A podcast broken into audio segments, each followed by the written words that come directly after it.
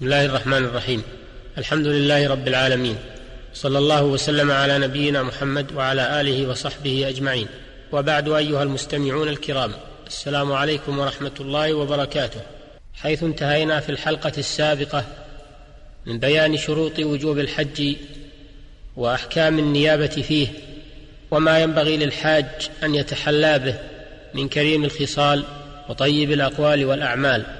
والآن نتحدث إليكم إن شاء الله عن بيان المواقيت التي إذا مر بها الحاج في طريقه إلى مكة لا يجوز له أن يتعداها بدون إحرام فالمواقيت جمع ميقات وهو لغة الحد وشرعا هو موضع العبادة أو زمنها. اعلموا وفقني الله وإياكم أن للحج مواقيت زمنية ومكانية فالزمنية ذكرها الله تعالى بقوله الحج أشهر معلومات فمن فرض فيهن الحج فلا رفث ولا فسوق ولا جدال في الحج. وهذه الأشهر المعلومات هي شوال وذو القعدة وعشر من ذي الحجة. أي من أحرم بالحج في هذه الأشهر فعليه أن يتجنب ما يخل بحجه من الأقوال والأفعال الذميمة وأن يشتغل في أفعال الخير ويلازم التقوى.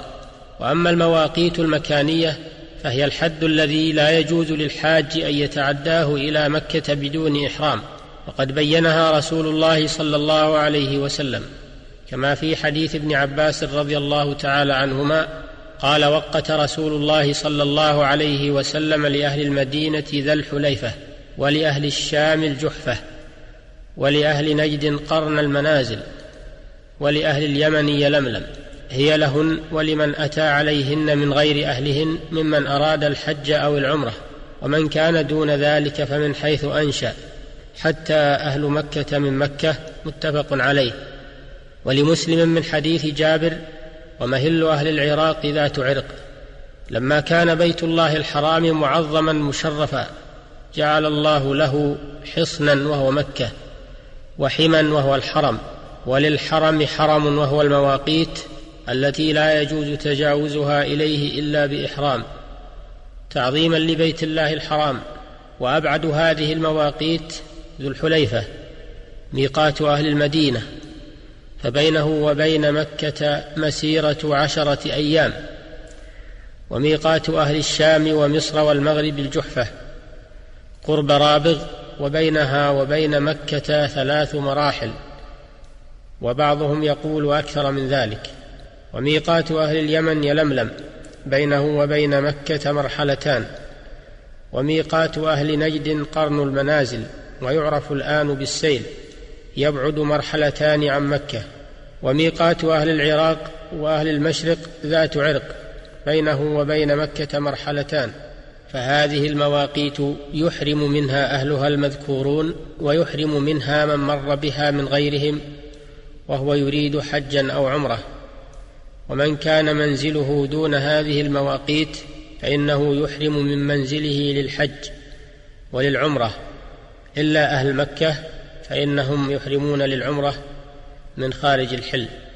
ومن حج من أهل مكة فإنه يحرم من مكة للحج ويحرم للعمرة من الحل. ومن لم يمر بميقات في طريقه من تلك المواقيت أحرم إذا علم أنه حاذى أقربها منه. لقول عمر رضي الله عنه انظروا إلى حذوها من طريقكم. رواه البخاري. وكذا من ركب طائرة فإنه يحرم إذا حاذى أحد هذه المواقيت من الجو. فينبغي له أن يتهيأ بالاغتسال والتنظف قبل ركوب الطائرة. فإذا حاذ الميقات نوى الإحرام ولبى وهو في الجو. ولا يجوز له تأخير الإحرام إلى أن يهبط في مطار جدة فيحرم من جدة أو من بحرة كما يفعل بعض الحجاج وهذا خطأ عظيم فإن جدة ليست ميقاتا وليست محلا للإحرام فمن أحرم منها فقد ترك واجبا هو الإحرام من الميقات فيكون عليه فدية وهذا مما يخطئ فيه كثير من الناس. فيجب التنبه له فبعضهم يظن أنه لا بد من الاغتسال للإحرام فيقول أنا لا أتمكن من الاغتسال في الطائرة ولا أتمكن من كذا وكذا والواجب أن يعلم هؤلاء بأن الإحرام معناه نية الدخول في النسك مع تجنب محظورات الإحرام حسب الإمكان والاغتسال والتطيب ونحوهما إنما هي سنن. وبإمكان المسلم أن يفعلها قبل ركوب الطائرة وإن أحرم بدونها فلا بأس. فينوي الإحرام ويلبي وهو على مقعده في الطائرة إذا حاذ الميقات أو قبله بقليل وهذا أمر ميسور ولله الحمد لا يحتاج إلى كلفة. ويعرف ذلك بسؤال الملاحين والتحري والتقدير فإذا فعل ذلك فقد أدى ما يستطيع. لكن إذا تساهل ولم يبالي لكن إذا تساهل ولم يبالي فقد أخطأ وترك الواجب من غير عذر. وهذا ينقص حجه وعمرته. ويجب على من تعدى الميقات بدون إحرام أن يرجع إليه ويحرم منه لأنه واجب يمكنه تداركه فلا يجوز تركه. فإن لم يرجع وأحرم من دونه من جدة أو غيرها فعليه فدية. بأن يذبح شاة أو يأخذ سبع بدنة أو بقرة ويوزع ذلك على مساكين الحرم ولا يأكل منه شيئا. أيها المستمعون الكرام يجب على المسلم أن يهتم بأمور دينه بأن يؤدي كل عبادة على الوجه المشروع ومن ذلك الإحرام للحج والعمرة. يجب أن يكون من المكان الذي عينه رسول الله صلى الله عليه وسلم.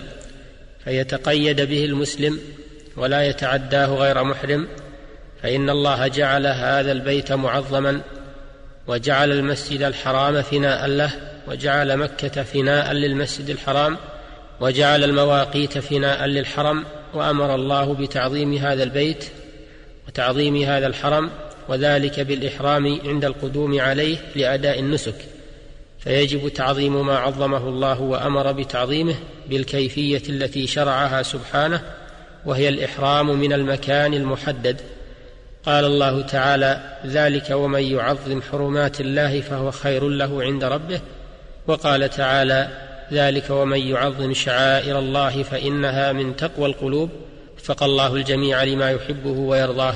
السلام عليكم ورحمة الله وبركاته والحمد لله رب العالمين. صلى الله وسلم على نبينا محمد وآله وصحبه.